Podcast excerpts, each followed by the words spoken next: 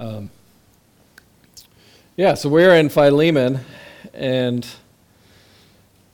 one of the the reason we're here, and then we'll we'll finish Colossians next week, is because Philemon is a member of the church in Colossae. Um, he's probably the host. Um, he's probably the guy whose house they were worshiping in. He's the guy who provided communion, who provided meals. Um, and this little letter is written to deal with a broken relationship between Philemon, one of the wealthy leaders in the church, and Onesimus, one of the servants who has stolen, probably stolen from him, but either way, he's left because of a relational breakdown. And the surprise for Philemon is Onesimus actually comes back. Right? With the letter of Colossians, that's what you get in chapter 4. Um, Onesimus comes ready to explain the, the letter, with a guy named Tychicus. Right? And Paul calls this guy who stole from Philemon somebody who hurt Philemon. Right? That stuff doesn't go away. He calls him a beloved brother. He calls him useful. He calls him my very heart. I mean, he uses this incredibly intimate language, all to motivate and push towards reconciliation. So, we're going to read the short letter. It is co- collected to Colossians, and we'll finish Colossians next week. But this has a lot to teach us about wisdom for a specific set of, specific kind of broken relationship. But there's, there's wisdom there for what it means to be human, which is fixing what is broken, uh, relational breakdowns. So let, let's read it and we'll pray. This is the word of our God. It says, Paul a prisoner for Christ Jesus, and Timothy, our brother, to Philemon, our beloved fellow worker, and Apphia, our sister, and Archippus, our fellow soldier, and the church in your house. Grace to you and peace from God our Father and the Lord Jesus Christ. I thank my God always when I remember you in my prayers because I hear of your love and of the faith that you have towards the Lord Jesus and for all the saints and I pray that the sharing of your faith may become effective for the full knowledge of every good thing that is in us for the sake of Christ. For I have derived much joy and comfort from your love, my brother, because the hearts of the saints have been refreshed through you. Accordingly, though I am bold enough in Christ to command you to do what is required, yet for love's sake I prefer to appeal to you. I, Paul, an old man, and now a prisoner also for Christ Jesus. I appeal to you for my child, Onesimus, whose father I became in my imprisonment. Formerly he was useless to you, but now he is indeed useful to you and to me. I am sending him back to you, sending my very heart. I would have been glad to keep him with me in order that he might serve me on your behalf during my imprisonment for the gospel, but I prefer to do nothing without your consent, in order that your goodness might not be by compulsion, but of your own accord. For this, perhaps, is why he was parted from you for a while, that you might have him back forever. No longer as a bondservant, but much more, more than a bondservant, as a beloved brother, especially to me, but how much more to you, both in the flesh and in the Lord. So if you consider me your partner, receive him as you would receive me. If he has wronged you at all or owes you anything, charge that to my account. I, Paul, write this with my own hand. I will repay it. To say nothing of your owing me, even your own self. Yes, brother, I want some benefit from you in the Lord. Refresh my heart in Christ. Confident of your obedience, I write to you, knowing that you will do even more than I say. At the same time, prepare a guest room for me, for I am hoping that through your prayers I will be graciously given to you. Epaphras, my fellow prisoner in Christ Jesus, sends greetings to you, and so do Mark, Aristarchus, there we go, Demas, and Luke, my fellow workers. The grace of the Lord Jesus Christ be with your spirit. This is God's word. He has spoken to us today in His Son. It is true and trustworthy. Let's pray. Father, remind our hearts, our minds, our souls that we are beloved brothers and servants and friends following Jesus together. And, and I pray that as we learn from this experience, uh, this, this specific circumstance, Lord, that you would use the power of the gospel to change our hearts, uh, that the power of the gospel would go out as a movement, healing broken relationships, and people would see Christ in us that way. And so we ask this in the name of Jesus, who is reconciling to himself all things in heaven and earth, making peace through the blood of the cross. Amen. So, earlier this year, when there was nothing else to do and nowhere to go, Disney decided it was a great time to release the, the, musical Hamilton. I don't know how many of you saw it or, or tuned into that, so I'm going to give you a 215 year old spoiler alert, right? This is his, based on history. Hamilton dies at the end. Um, but Hamilton, if you're not familiar with the story, is, is a creative retelling of the historical events leading up to the famous duel between our third vice president, Aaron Burr, and one of our founding fathers, Alexander Hamilton, the former Secretary of State. Right, it was a conflict that led Burr to shooting Hamilton. But there's another way to look at this political fight, right? Burr was Presbyterian.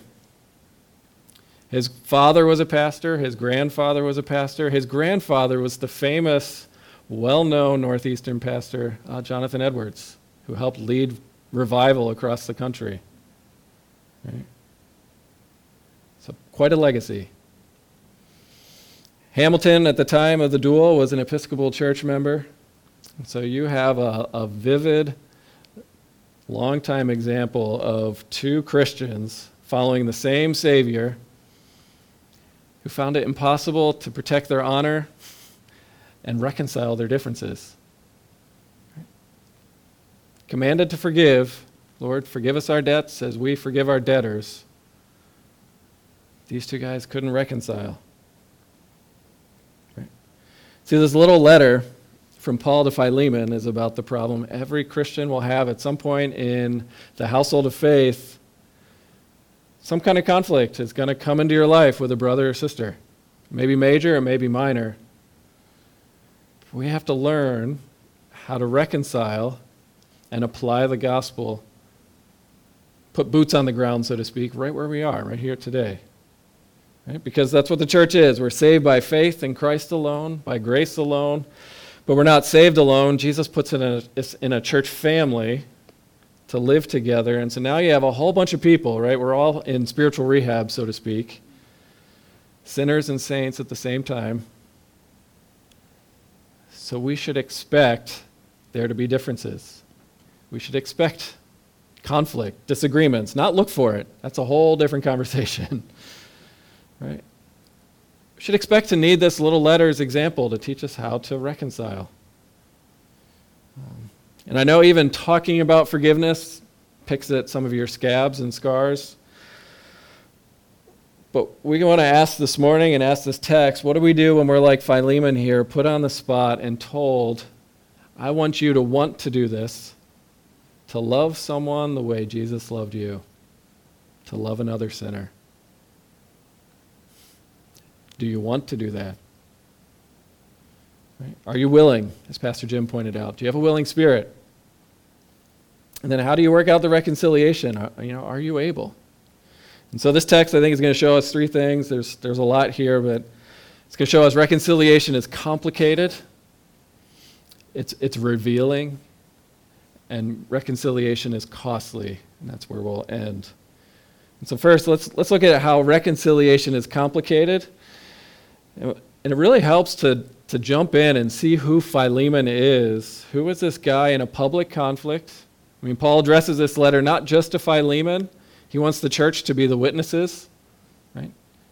Um, Apphia, our sister, is probably Philemon's wife, and it's possible that Archippus is their son. Um, but either way, they're church members. And he addresses the letter to the church. But Philemon, this is what, how Paul addresses him in verse 1 You're our beloved fellow worker, which is another way, it could also be translated friend, in service of the gospel with Paul. Philemon is Paul's friend, a beloved friend, someone Paul cares deeply about. Philemon is working in Colossians, in Colossae, in, in, in ancient Turkey to make Jesus known. So he's Paul's friend. In the verse 19, he says, Paul, Paul says, You owe me yourself, which probably means that Paul is the one who first showed Philemon G- Jesus and led him to faith. So there's an intimate relationship here. Paul is Philemon's mentor, a father in the faith, someone who discipled him and modeled for him how to follow Jesus. There's history here. Right? And so to start out with how complicated this is, I think a great takeaway from this the beginning of this letter knowing how hard reconciliation is to accomplish in all its gospel beauty is you need help. We need someone else to walk with you in the journey. Right? Someone like Paul who says to you, who says to me, this is what it looks like right now to believe the gospel. Maybe it's forgiveness. Maybe it's starting a conversation. Maybe it's someone come alongside you and say, you need to stop whining and just do it. I'm quoting someone who said that to me, right? And so that's the question is, do you have someone, a friendship in Christ, in the local church, who's able to come alongside you when you're in conflict, who loves you enough to be honest and say, the gospel is calling you to do this. I mean, that's my prayer regularly for the church, that we will be a community of friends following Jesus together. And, and friendship is a thick friendship, not just acquaintance level. Right? That you and I, as we grow in our maturity and our understanding of the gospel and how to live it, and someone says to you, okay, go do this because this is what Jesus tells you to do, you can then, as you learn, teach someone else. Right? That the wisdom you gain through your conflicts is given to be shared with someone else. Paul knows. Did you notice who was at the end of this letter? Verse 24. Epaphras sends greetings, but so does Mark. And in the book of Acts, there was a very public breakdown in relationship between Paul and Mark where they couldn't come to agreement and they went their separate ways. We didn't have ears in that conversation, but at some time they came back together and are working together again. Right? Paul knows. So Philemon's a friend of Paul. Philemon's also a comfort to many. He's a great, he's a pillar of the local church, if you could put it that way. I mean, it seems like everyone around saw Philemon as a great guy. A friend, he's relationally successful. Verse 7 says, I have derived much joy and comfort from your love, my brother, because the hearts of the saints have been refreshed through you. So, Philemon, his house, is like a spring of fresh water in the hot wilderness of suffering for others. He's, he's an embodiment of Christian hospitality. And that word refreshed sounds kind of weak, you know, a cup of cold water. I mean, that, that sounds great when you're really hot but it doesn't portray the strength of what Philemon has done for the saints. Because right? that verb for refreshing has military origins. It's the kind of refreshment you want and an army needs after marching all night through the miserable cold.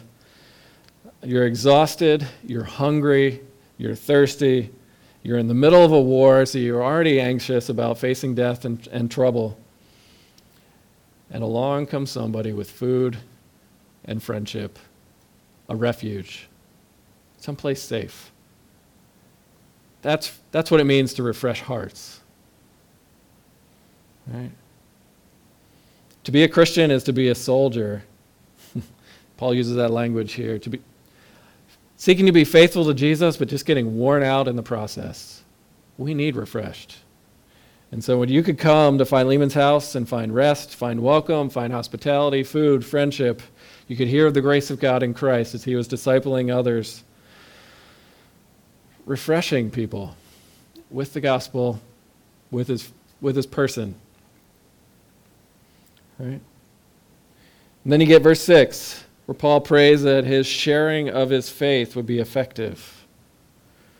Right? And, and the sharing is a, is a deeper word. It's, it means it's koinonia, it's fellowship. It's this deep bond, like blood brothers in the trenches.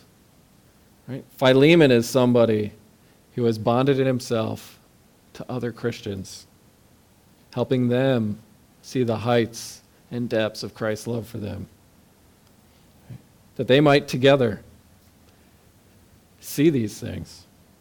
Every good thing we have in Christ. So you get the idea, right? Philemon's a good guy. He loves Jesus. He loves the church. This is the kind of the person the gospel forms us into, right? That we might be a refuge for others. Um, but just because he has all those positive attributes, it does not uh, immunize him against conflict he's got this broken relationship, Onesimus. And we don't know if he was just a harsh taskmaster and Onesimus got sick of it and stole. We don't know. We just know that there's some kind of breakdown. Onesimus bailed, most likely taking something because Paul's talking about repaying him. Right? And this is where you start to see reconciliation is complicated. Because we're all commanded, no matter who you are, no matter how successful you are as a friend, to pursue reconciliation. And it's going to come to your house at some point. Right? It's one thing to believe, like Colossians 1 says, Jesus is king of everything, reconciling everything in heaven and on earth, making peace through the blood of his cross. That sounds wonderful. He's fixing the world. And then he comes along and to Philemon and to us and say, Now I'm fixing the world through you in your living room. Reconcile with that brother or sister in Christ. Use the grace you've received to forgive someone else. Philemon's name has to do with being an affectionate friend. And so there's an irony here where Paul's saying, You've aimed that at me, now aim that affectionate friendship at Onesimus, the one who hurt you. So, Expect the complication. That's, that's part of this. Jesus told us to expect it, He modeled it. Jesus, the perfect man, was, was in conflict. Just read anything about his interactions with the Pharisees. We follow a crucified king who was unjustly beaten, killed, forsaken, crucified, dead, and buried in order to forgive us while we were yet enemies. The one who says, As I have loved you, now you, you love one another. So the implication is, therefore, we're going to have to go through this complicated mess we call reconciliation. Right? Talking about Philemon, but maybe you're in Onesimus' shoes. We haven't talked, that, talked about that yet. You're the one. You're the man or the woman who's blown it. That too is true of us.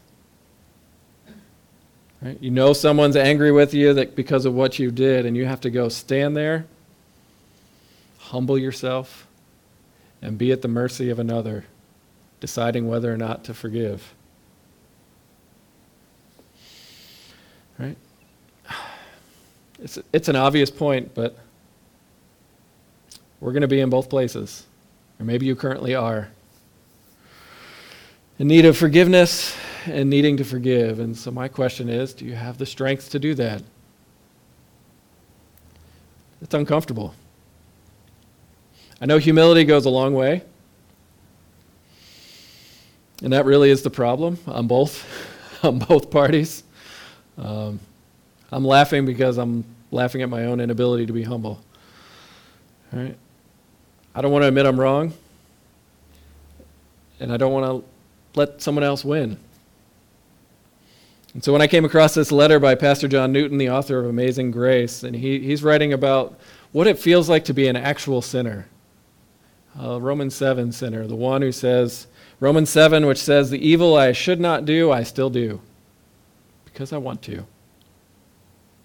And Newton writes it this way, and I'm paraphrasing, but he says, You know what? This is a pastor.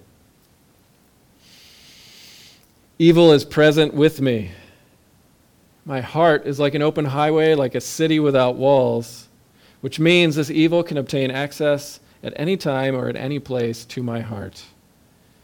And not even knowing a lot about the Bible, preaching the gospel, taking communion can exempt me from being invaded by any kind of evil. He's saying I'm a sinner. And then he goes on, he says, I find something in me that cleaves and cherishes things I shouldn't. Something I ought to be horrified by, like someone put a poisonous snake in my bed. I should run away, but I choose to hug the snake. And then he writes to his friend uh, Surely, when you see yourself this way, you must be the least of saints and the chief among sinners. And this is all true, despite all my efforts to be better. So, did you hear what he said? I love Jesus. His grace is amazing. I'm forgiven, but there's still this really ugly thing that makes me vulnerable to any kind of sin. you apply that to our text, that means I'm going to I could get myself in trouble real quick. So, do you see yourself there? I know if I, if, if I don't see that great potential in myself, that makes humbling myself to ask for forgiveness or to offer forgiveness becomes much more difficult. So, this says, we are called to receive and welcome others as Christ has welcomed us. And He welcomed us when we were not well. Reconciliation's complicated. Right? It's messy. Goes even deeper as you, you dive into this letter. Onesimus, for just by returning legally, he could have been put to death. Right? The, the punishment for runaway, a runaway slave was crucifixion. He could be legally killed for his crimes. And now, as a Christian, he has Paul interceding on his behalf. And it's because Onesimus has someone cheering for him, interceding for him, that he returns. Because of Christ, that he's become useful.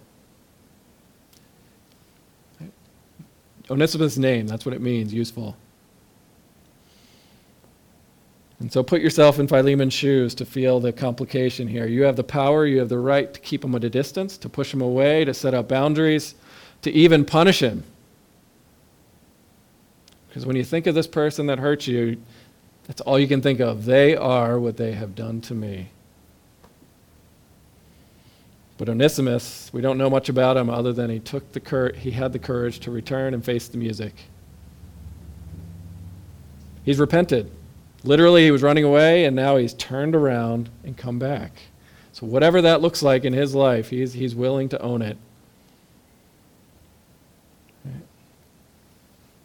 And so that's what makes reconciliation so hard. Not only do I need to see myself as a sinner and a saint, loved by Jesus, but now, as you go further into the letter, verse 15 and 16, you also have to see other Christians differently, and that's what Paul's calling Philemon to do. See your brother and sister in Christ as more than what they did to you. See them as family. Right? Look at verse 15 and 16. That you might have him back forever, no longer as a servant or a slave, but as a beloved brother especially to me, but how much more to you, both in the flesh and the Lord. A beloved brother is a way of saying, have him back as someone that Christ has taken the blows of justice for and has adopted him into the family. He is loved as Jesus is loved, as you are loved, as I am loved. Therefore, take him back. Hmm. So, it's complicated, isn't it? This is, is this something you want to do? Are you willing? Who are you thinking about right now? And I know this probably has 101 other questions running through your brain because what if they aren't asking forgiveness? What if they don't come back? What if they aren't apologizing? What if they still aren't safe? What if they can't change? What if they refuse to change? How many times should I forgive? Right? What's the limit? Seven times? 70 times seven? How blunt should I be? Some of us are, are really blunt, and some of us um, are terrified to be blunt. But it helps to see this letter is addressing a specific situation.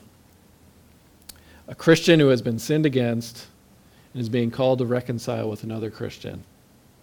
So if you have other questions, we'll be happy to talk and pray through these things with you. But it is complicated. Second point reconciliation is revealing. Right? If you're, if you're human, you've been in conflict, and then either right in the thick of it when your blood pressure is sky high, or in the immediate aftermath, you've had this question Why and what in the world was that for? Right? Why me? And why did that happen? Did anything good come out of that? That's what makes verses 15 and 16 an interesting way to think about conflict in the church. Right? He says, perhaps. He says, perhaps this is why Onesimus was parted from you for a while, that you might have him back forever. Right? Perhaps the conflict that is not good happened so that he might come to faith and you might now embrace him as a brother. Which seems like Paul is saying Onesimus wasn't a Christian before, even though he was in a Christian household. He heard sermons, he, he heard the Bible, he heard, probably heard Paul teach. No, he would, he would have heard Epaphras, the guy who started the church. Me get that correct. Right? But either way, he's heard about Jesus, and it didn't affect him until he became a real sinner. When he finally blew it himself and realized he needed grace. And so Paul is saying to Philemon, perhaps God is using this conflict for the good of Onesimus, and that's why he allowed this misery to happen to you. Therefore, forgive. You get someone to serve you, not just as a servant, but as a brother. Someone you'll be sitting at Christ's table with forever. So, think about our own breaks in the church. Maybe these breakdowns happen so that you and I might come to know the grace of God more deeply, personally, so that another person might come to faith or learn to apply the gospel in their own circumstance in a way they've never done before. Right? Look at, look at verse 17. Paul says, Paul says, if you consider me your partner, receive him as you would receive me. Onesimus is loved by God, he's loved by Jesus, and I, Paul, love him. Will you, because you want to, love and receive them back? He says, I could tell you what to do, but it's so much better that you want to do it yourself. It's a parenting win when your kids do something you've always wanted them to do and they volunteer to do it. Paul's taking that attitude of love with, with his friend. And that's where it's revealing. Will you do it? I mean, what good can come out of your conflict? I think reconciliation reveals our faith. It helps, it forces us to live by faith, does it not? When another Christian says, Will you forgive me? You are forced by faith to trust that they have put their trust in Christ and they really are beloved brother or sister in Christ. You can't see it. You can't see their heart, only God sees the heart. So you're forced to live by faith as you trust their confession. Right? And you're also called to live by faith as you trust that Jesus has forgiven your sin. Right? Philemon had to trust that Onesimus was really a beloved brother. And Philemon has to trust that this conflict was part of God's plan to grow the church, to mature them in the gospel. So that's why I'm, I'm using this word intentionally. Perhaps, right? Perhaps these things happen to deepen our faith, to see if we believe at all. I mean, to see if there's fruit, to see if you want to do what Jesus says. Reconciliation forces us to live by faith in Jesus, who was crucified unjustly and entrusted himself to his Father to, to fix the mess even as he was put in the ground to be raised again. We're called to do the same. Another way to say this is reconciliation reveals our fighting style. right? Some of us are wired differently. When conflict hits the, hits the fan, so to speak, right, you want to do nothing, then just duck and cover, run to your bedroom, stick your head under the pillow. Um, anxiety just spikes, your gut goes in, in knots, right? I don't want to deal with this, I don't want to be here, this, this stinks. What good could come out of this? Others, uh, others of us, when conflict hits the fan, they're like, yes, let's do this. Out comes the broadsword. And they, they scream like Braveheart into battle and hate losing. Right? And then you're up there with Aaron Burr, ready to fire. My honor is at stake. How dare you destroy my honor? And often those two were married. and so, what good comes out of this? Well, if you got to live by faith, the gospel's drawing the hiders out of hiding to say, okay, I'm called to reconcile, which means I have to talk to the person who's either apologizing or I have to ask forgiveness for him. Us hiders have to trust that Jesus will defend you, even if the conversation doesn't go well. That his acceptance of you doesn't change, and you love him enough to try. Right? That takes time to be willing to speak the truth in love.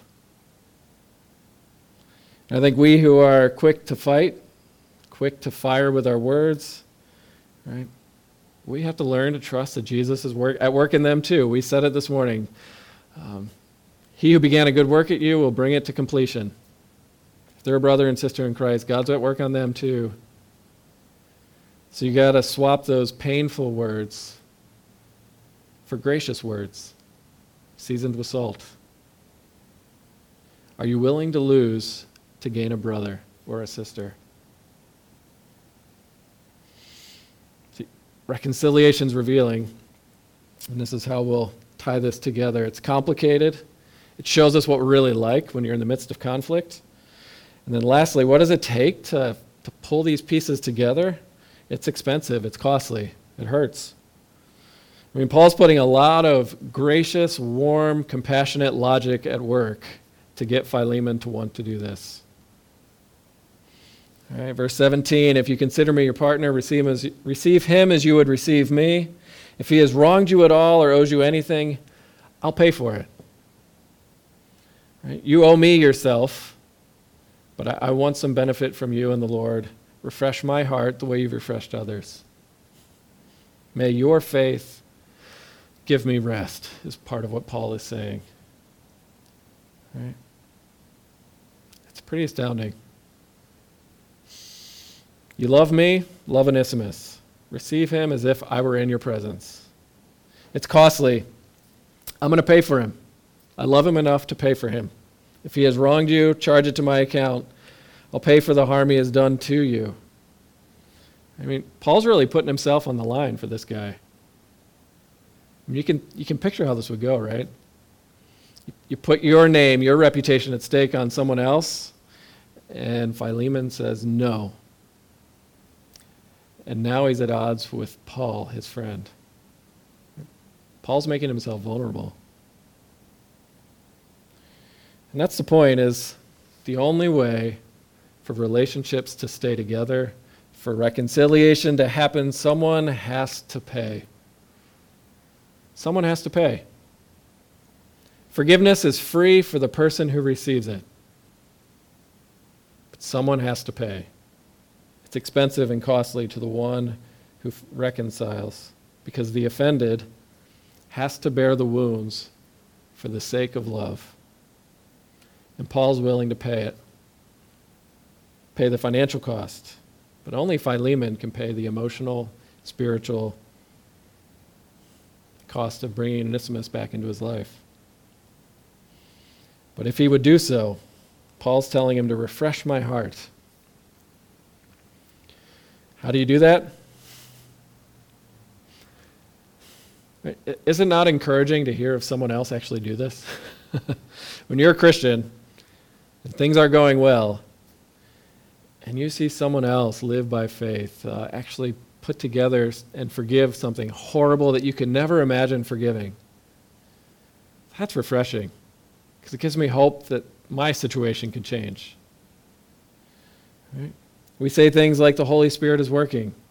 Right? The fruit of the Spirit is able to be seen. Aslan's on the move, as some people say. Right? We see evidence of Jesus working in someone else.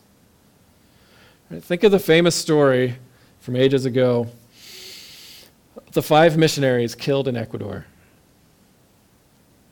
They went to go tell the Waodani people about Jesus in the, in the jungle. Jim Elliot, Nate Saint, they're speared to death. And then in front of the whole watching world, the wives go back to preach the gospel to their husbands' killers, to the same village. And then you see reconciliation happen. The man who killed Nate Saint, the, the original missionary, becomes a Jesus follower, Mincaye, becomes reconciled to the family. He becomes a father to Nate's son Steve. He becomes a grandfather to Steve's children. Uh, one of Steve's grandchildren is actually named Mincaye. He is he is now the former murderer of Steve Saint, just written into the family's history. Because they applied this receiving someone else for Christ's sake. See, the Saint family had to choose to receive Mincaye as Jesus received them even as Jesus had to trust, had to change the heart of Mincaye so he could come back and ask for forgiveness. I mean, you can see how this works. And the way you get the strength to do that is to believe the gospel. And this is, this is astounding. Right? Do you know what it took for you to be a part of God's family? Right? This is what happens in the gospel. This is why it's good news. Jesus the God man, the perfect human, says to God the Father as he sits in heaven right now, Father, receive them as you have received me. That's how he prayed in John 17. I want you to love them as you have loved me before the foundation of the world. Right? They have debts. Yeah, they're, they're selfish. They don't play well with others. They have an unpayable debt to you, Father. Charge it to my account. I'll pay it. Yes, I know it's going to require me to go to the cross and I'm going to have to be obedient and I'm going to have to suffer every step of the way. I'm even going to have to pay the just judgment for runaway slaves crucifixion. I'm going to have to forgive them. But as I pay that cost, I will gain them as brothers and sisters forever. Eternal life. That's the gospel. And as you believe that Jesus has really done that for you, that gives us the strength, the desire, and God willing, the willingness to work through this complicated thing we call reconciliation. Right? If you have been received by God for Jesus' sake, we are called to receive others for Jesus' sake. And may God give us friends who are willing to tell that to us. So, did Philemon take him back? I don't know. Paul says, I'm coming. it's kind of a little added pressure there. Get ready to, to host me. But he, he leaves it up to Philemon to decide to live by faith. And he does end with saying, May the grace of our Lord Jesus Christ be with your spirit. It's like a last nudge to say, May you have the strength from God to do this. But he also says, I'm trusting that you may do more than even that I ask. What would be more than taking him back as a servant? It's a, maybe it's a subtle hint, you'll set him free. He was your slave, you get him as a brother, treat him like a brother, set him free. I mean, some people think that's what happened the second bishop in Ephesus, in, in the city of, of Ephesus, in the first century was a guy named Onesimus. It's a common name, it could be wrong.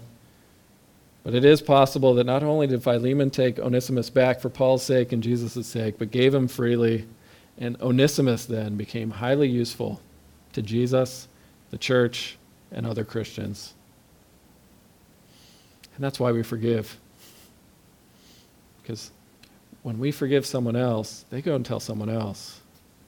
And all of a sudden, that one act of forgiveness at the cross becomes a worldwide movement, and here we are, call, called and asked for love's sake to do the same here in our living room and in our church. May the grace of Christ give you the strength to do what Jesus is asking you to do. Let's pray. Father, I know this is a hard thing to, to bear the cost to love someone else, and I pray that as you show us our weakness, uh, the grace we have received, you will give us the courage, uh, the humility, the confidence in the gospel to love one another as you first loved us. And we pray this.